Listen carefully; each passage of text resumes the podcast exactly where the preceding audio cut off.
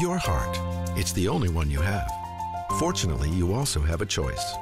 Expert cardiologists, talented surgeons, highly skilled specialists, all of whom chose WakeMed. Why? The main reason is the same reason patients choose WakeMed. Everything you need for the best possible care is right here. Learn more at wakemed.org. WakeMed Heart and Vascular Physicians. Your heart, your choice. RIP the U.S. US, USC. It's a bad 24 hours. if you got US in there. Who played Who played worse defense, the Trojans or the U.S. men's national team today? Mm. ugly, ugly, ugly. No, look, I'm not. I'm not trying Not to. the soccer. I mean, you- I, I told you these knockout rounds. Yeah, man. You think baseball postseason is voodoo? Woo! Soccer is soccer, man. They, You know- they had a few chances in the first half. Did Poli- they though? Well, Pulisic had the early gift. Can't finish. You gotta oh, finish. By the way, by the way, every U.S. person out there being like, "What would happen if LeBron James plays?" Buddy, the Dutch goalie's six eight. He's six eight. That was amazing. It was a great save by him, and Uh. it really, you know, turns the entire complexion of the game. Yes. Netherlands pots their chances. The U.S. can't, despite really controlling the game in the first half. That is soccer. If you can counterpunch in soccer, you can win a lot of games. And uh, no shame in the U.S. No, losing no, to no, that no, no, Netherlands no. Look, team. it- it's one of those it's one of those things that we talked about uh, as we as we were going through the group stage. And my curiosity is being just like this novice noob. I'm a casual World Cup observer. Based on everything that I knew about this U.S. squad and how they got here, it felt like it was hitting a reset button and just getting there was the goal. They got there. All right, cool.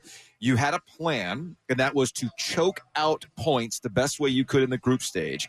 And they played that to a T. They never allowed uh, a goal. Or, I'm sorry, they allowed one goal uh, in the entire thing in group stage to get to uh, to get to the knockout rounds. The only complaint, if you wanted to, you know, kind of second guess what uh, what Berhalter was doing, it's okay. You did what you were supposed to do to get here. You know you can't do the same thing to the Netherlands, right? At, some, Yeah. at some point, you're going to have to be if you are if you are an attacking team, if you're a little bit of like a crash. If we want to use hockey analogies here, if you're like a crash the net type of team, get a junk goal like they did today, uh, late to make it two one. Well, then you're going to have to stick with that, and you're going to have to be more aggressive. And that's the thing. I mean, they look they look gassed. They didn't try to bear the, the, the chances theoretically were like the equivalent of Corsi champs. Like, yeah, you're around the net, but you didn't actually have a quality chance for the most part. So that would be the second guessing that I'm sure you know Gio Reyna not playing until the second half, and them some, somewhat coming alive to get back into that game two one. All those things will be second guessed. But as Pat Welter and I were joking about, like who who gets second guessed more in American sports? A soccer manager for the U.S. men's national team, or like a baseball manager? Well, I was going to say the, the real problem with soccer in the U.S. is every single dad and mom now at this at this point in our generation played Yes, and are now coaching their own kids. Yes. So it's it's all like, well, you know, Joe, with our classic team and Oh, our select team, I actually we, we ran a uh, one up and seven back, and you know that would totally work at the World Cup. No, show me diamond. listen, Show me diamond. Listen, listen. It's all. Pr- this is like po- I'm telling you, it's postseason baseball. Everybody's got good pitchers. Yeah, The Netherlands took took care of the chances they needed to take care of. Tap, tip your hat to the goalie, the, keeper, as they like to say. He made two great saves: Mhm. the kick save on Pulisic and the diving save on Weah, who hit a rocket down low in that first half from outside the box. That was a big time save. It probably should have been two to one. yeah. U.S. in the first half. But th- those are the split differences in those games. The- you know, the deep fly ball that you get out instead of it being a home run because the roof is closed, or whatever Right, right, baseball right. analogy you want to use, you can use it. And now watch the rest of these games, Joe. In this knockout stage, other than Australia, who's probably shouldn't be there, and will be outclassed by France. The rest of the games, there's not going to be a large difference between these teams. It's the OG alongside Joe Giglio. I'm Joe Ovies. We're out at ACC Fan Fest. A little soggy. I guess it matches the mood of uh, the soccer fans who were watching this thing at the watch party here at the ACC Fan Fest. Why Fest. are you not concerned about the USC fans or, or people who had USC tickets that right that would be you. That would be you. Look, I rooted. I was rooting for chaos. I know you were. and we you got that. this to me. You I put know, the voodoo on my, me. It's my fault. It's my fault. I should It's have. your fault that USC's offensive line is hot trash. Yeah. God, that was they were so bad. Also, their defense is not good, but that's No, a Lincoln. That's a Lincoln Riley signature. Now, there's been some dunking on Lincoln Riley in the last 24 hours, the USC head coach. But I am actually okay with it. Like he has his thing. He puts himself in position to get there, and it doesn't really matter if they had a defense or not. You're telling me that Georgia isn't still better than everybody else? Oh, I mean- it, would have been criminal for USC with that offensive line to Right. play against Georgia's defensive front. Yes. So, and, I, and it's funny, and this is where this is where we are with the college football playoff, and I'm and I'm I'm happy that they're finally expanding the college football playoff to 12, because this year illustrates more than any other year the uselessness of four. Southern Cal loses last night. That's now going to create a debate about who should slide into the four spot to get their ass handed to them by Georgia. Okay. Ohio State did absolutely nothing. And now they're like, yes, we absolutely belong. Based on what exactly? You got your ass handed to you by They beat Michigan. Notre Dame. They beat Oh, Notre Dame. that's what it is. Gotcha. When in doubt, it's always Notre Dame's fault. Meanwhile, meanwhile, you got Greg Sankey, the SEC commissioner, right ready to go. He had his talking points ready to go. He's like, "Well, Alabama and LSU should absolutely be considered if the, you know now that Southern Cal is lost." No, I'd rather you still put in Southern Cal at this point than Alabama. Well, and then, well, what happens if TCU loses? Well, well, I think the TCU should probably stick around. That that oh, they don't have a loss. They don't You're have a loss. That keeps them in. that, that, right. that- that's going to keep unless they get they Unless unless, they- yeah, they, they get, get crushed today, you know. But I don't think that's the case. Even then, Ohio State got run. So how do you justify? But, but, but, you know what? Last night and what we've seen over the last couple of weeks actually proved if we can go into the what if machine, Yeah, yeah. if X, Y, Z happens. Shout out to David Teel, our friend, a longtime ACC columnist. He had tweeted out last night, you know, had Clemson not lost to South Carolina, of course, of course, Clemson's playing this championship game against North Carolina with a chance to go into the college football playoff. You know who else would have had a chance if they don't lose to Georgia Tech, Carolina. if they don't lose to NC State? It would have been Carolina. Now, before you freak out in your car or if you're watching on WRALSportsFan.com and you're sitting here screaming about strength of schedule and everything else, throw that out because a one loss Carolina team with a win over Clemson and having everything kind of break the way you wanted it would absolutely elevate them into the four spot. North Carolina, a couple weeks ago, when everybody wanted to dismiss the college football playoff conversation, I simply said, never count out chaos. Never count out college football giving you exactly what you want, which is some out of nowhere loss that's going to open things up for the possibility for you to enter the conversation. But you can't enter the conversation if you don't take care of your own business, which is exactly what happened with the Tar Heels It's- losing to Georgia Tech and, and NC State. It's those two little letters in college football that we love. We love to look at them in October. We Uh-huh. love to look at them in November. We love to look at the schedule and go, well, you know, if if, ba, you know, oh, it's just, it's just South Carolina. Oh, it's just, you know, if they beat Georgia Tech, right. if they, you know, hey, if they beat Utah, if, they beat Kansas State, it's those two little letters that get you every single time in college football. Which gets to my larger point about the expansion of the playoffs. If we take into account that this chaos happens in the regular season, what makes you think that we wouldn't get something Right. like this in the playoffs? Now, much like the NCAA tournament and the appeal of the NCAA basketball tournament is those early rounds with the early upsets, things eventually weed out and the best teams end up in the Elite Eight and in the Final Four. So the same thing would happen in college football, and that would be exciting. You telling me that somebody wouldn't freak out with a 12 seed shocking the world in a playoff upset? It's going to happen. Just like a 16 will never beat a 1. Oh, Except oh, oh, oh, wait a minute. Well, 15 seed. That's like I was cracking up at the Duke Ohio State game because Duke students were holding up signs that said Oral Roberts at the expense of Ohio State. Oral Right. Roberts was a 15th seed Right. that beat Ohio State. And I, and I sat there and I thought, oh, that would never happen to Duke. Oh, wait a minute. It has. So I love college football so much because we speak in absolutes. You talk about those two little wetter- letters. Siths are the only ones who speak in absolutes, Julio that's right. never speak in absolutes.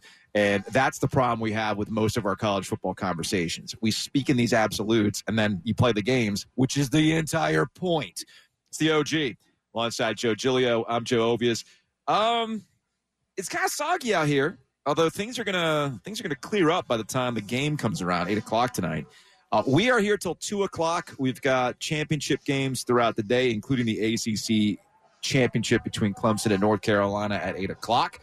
We're going to hear from Taylor Vippolis, former North Carolina wide receiver with Inside Carolina. He was part of that 15 squad that got to the ACC championship game, lost to Clemson. A little controversial onside kick there at the end. Plus, Marquise Williams.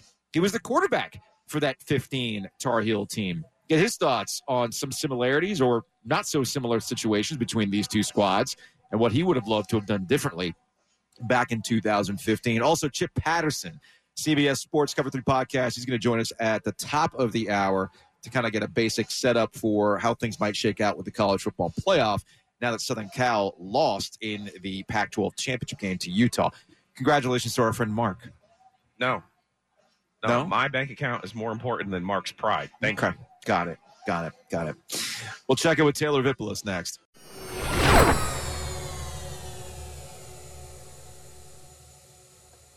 Joining us on the Heister Automotive Group hotline, former wide receiver for North Carolina, Taylor Vippolis. He's with Inside Carolina now. Uh, you can watch his Thank you for listening to the Best of the Drive podcast. I'm Tim Donnelly here with Coach Pete of Capital Financial Advisory Group. Coach, is it still true that a million is enough to retire on? Tim, maybe and maybe not. The most important thing is to get a real plan that gives you income you never outlive. We'll give that away to the next 10 people. Call right now. The number to call 800-691-3215. Text Tim to 600-700 if you're interested in texting. Once again, that phone number is 800-691-3215 or text Tim to 600-700 for that deal. great stuff over at IC.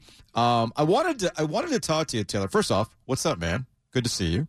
It's great to be here. It's great to be talking about the Heels in a an ACC championship. Uh, the the train's kind of gone off the wheels the past two weeks, but Yeah. you know we're we're chugging our way along into into Bank of America. So I want to. I actually wanted to start going back to 2015 because I I am curious about some similarities, right, in how things got to that point. The, the focus I remember that year, and Gene Chizik was the defensive coordinator, was focused on the defense. Could the defense get right? Could Larry Fedora's team they could score all the points, but they could stop anybody. And the general sense was they had the bend don't break, and they ran through the ACC schedule and uh, and ended up losing in a close game to Clemson on a controversial onside kick, we'll call it. So when you've watched this group get to this point, as you mentioned, things got a little squirrely there at the end. But is there a similarity with how this defense has kind of come along as the season's gone on to get them to this point? I would say the the simul- similarity would be I do think they have some good leaders on that defensive side of the ball. I think Cedric Gray, you could plug Cedric Gray onto the 2015 team, and he's probably the best defensive player on that team. Um, where where the similarity kind of ends is that 2015 team with that bend but don't break defense. They were really good in the red zone. This Mhm. team, they're not really good in the red zone, so they're bending, they're breaking. Kind of goes against the the entire model that Coach Chizik had.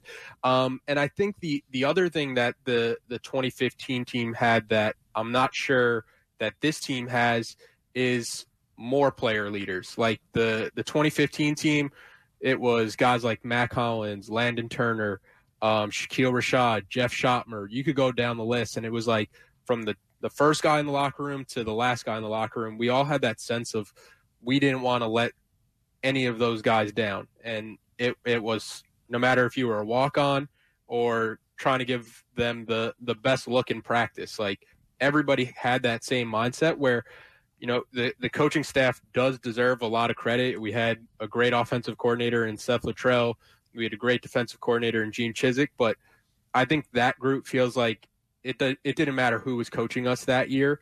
Um, we were going to find ways to win, and you kind of saw that the the 2014 team to the 2015 team. There wasn't a, a drastic change. There wasn't a, a transfer portal to to bail us out. Um, but it was really the guys in the locker room coming together and and really um, putting our best foot forward for each other.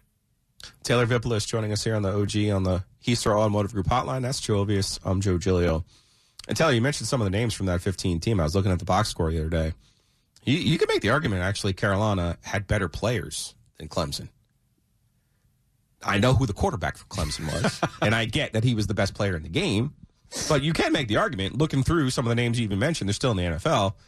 Like that wasn't kind of like this Clemson team. It wasn't this vintage, you know, it was Artavis Scott or Charone Peake, you know, good players, but they didn't have great receivers. They, they had a great quarterback.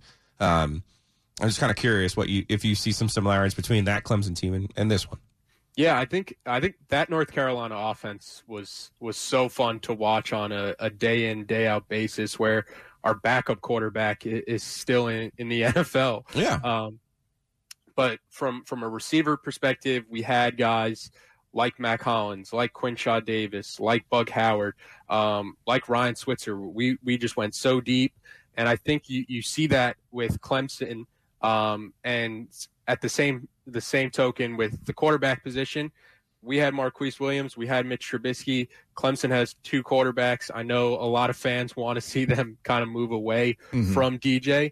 Um, and then I think the other the other perspective would be at that running back position. We had Elijah Hood, T.J. Logan, two great two great uh, running backs at the college level, and I think you see a lot of that in a guy like Shipley.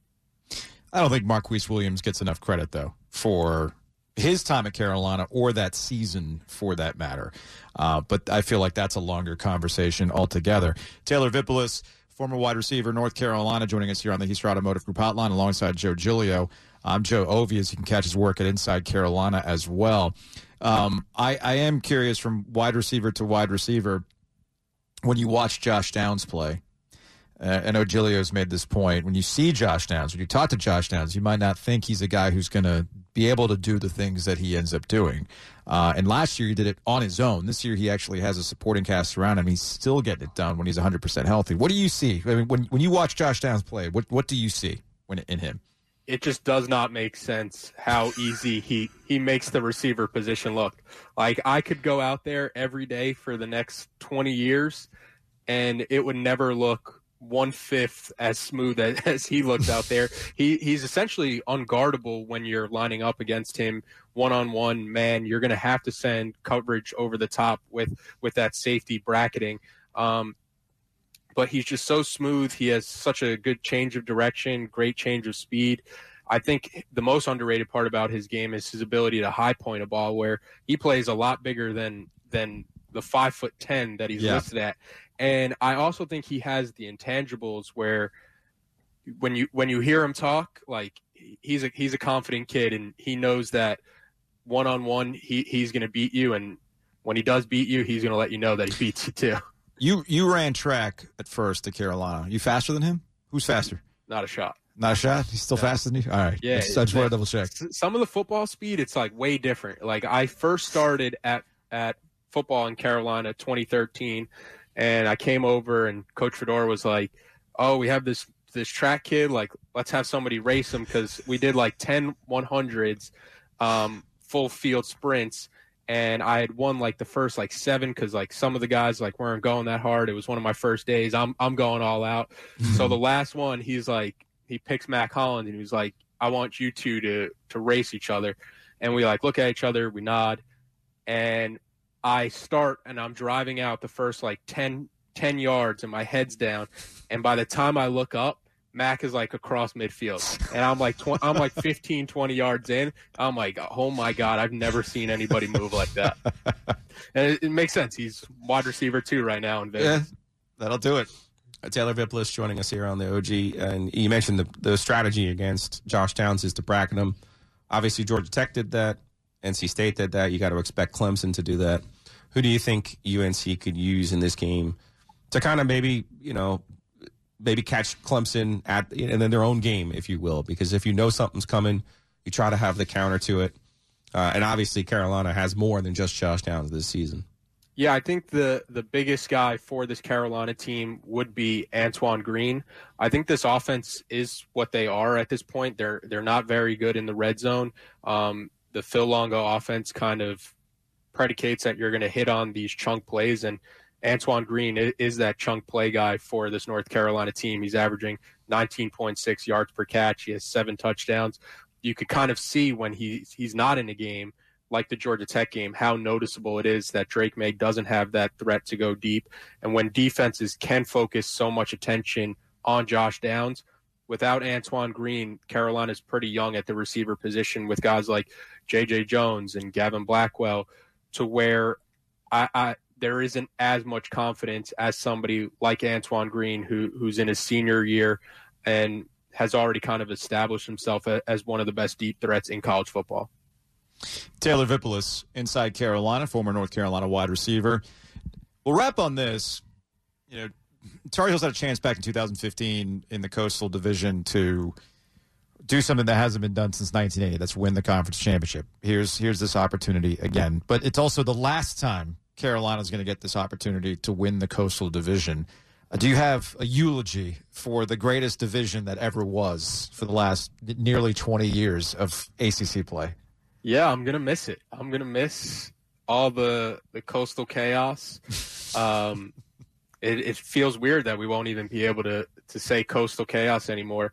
Um, I know you're going to miss state fans bringing up the coast. Like if you if, if you were in the Atlantic, Vip, yeah. if you were in the Atlantic, you'd never know. The the argument really hurt losing to NC State um, because you know they they lose to Boston College, one of the worst teams in the Atlantic. They're they're in a dogfight with Virginia Tech. Mm-hmm. Um, all they had to do was just beat NC State, and Carolina fans would have had that upper hand. But yeah, I'm gonna I'm gonna miss the coastal. I'm gonna miss.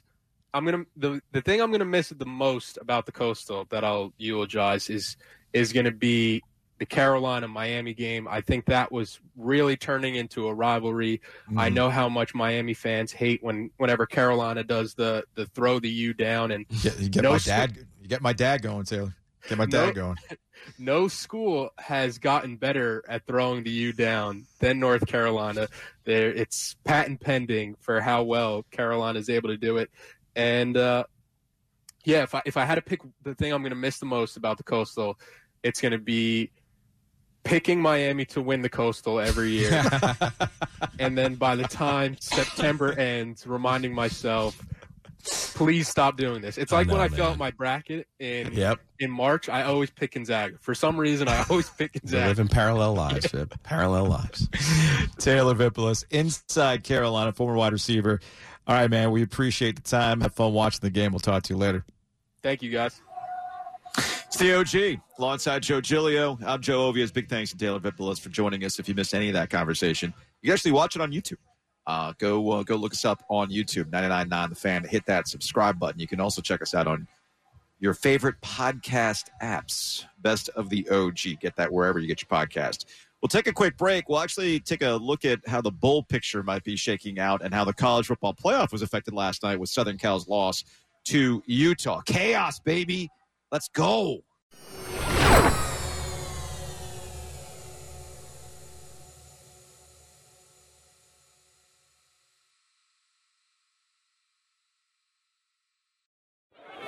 Jake, I'm getting worried. My house hunt's taking longer than expected. We've made so many offers and keep losing out. You could really use the JAG advantage. what's the JAG advantage? The Jim Allen Group, number one real estate team in the state since 1996, with the largest inventory of home sites in the Triangle, 11,000. And they rep more than 65 communities. The Jim Allen Group? Oh, I get it. The JAG advantage. Go! Learn how you can score with the Jim Allen Group at thejagadvantage.com. Equal housing opportunity.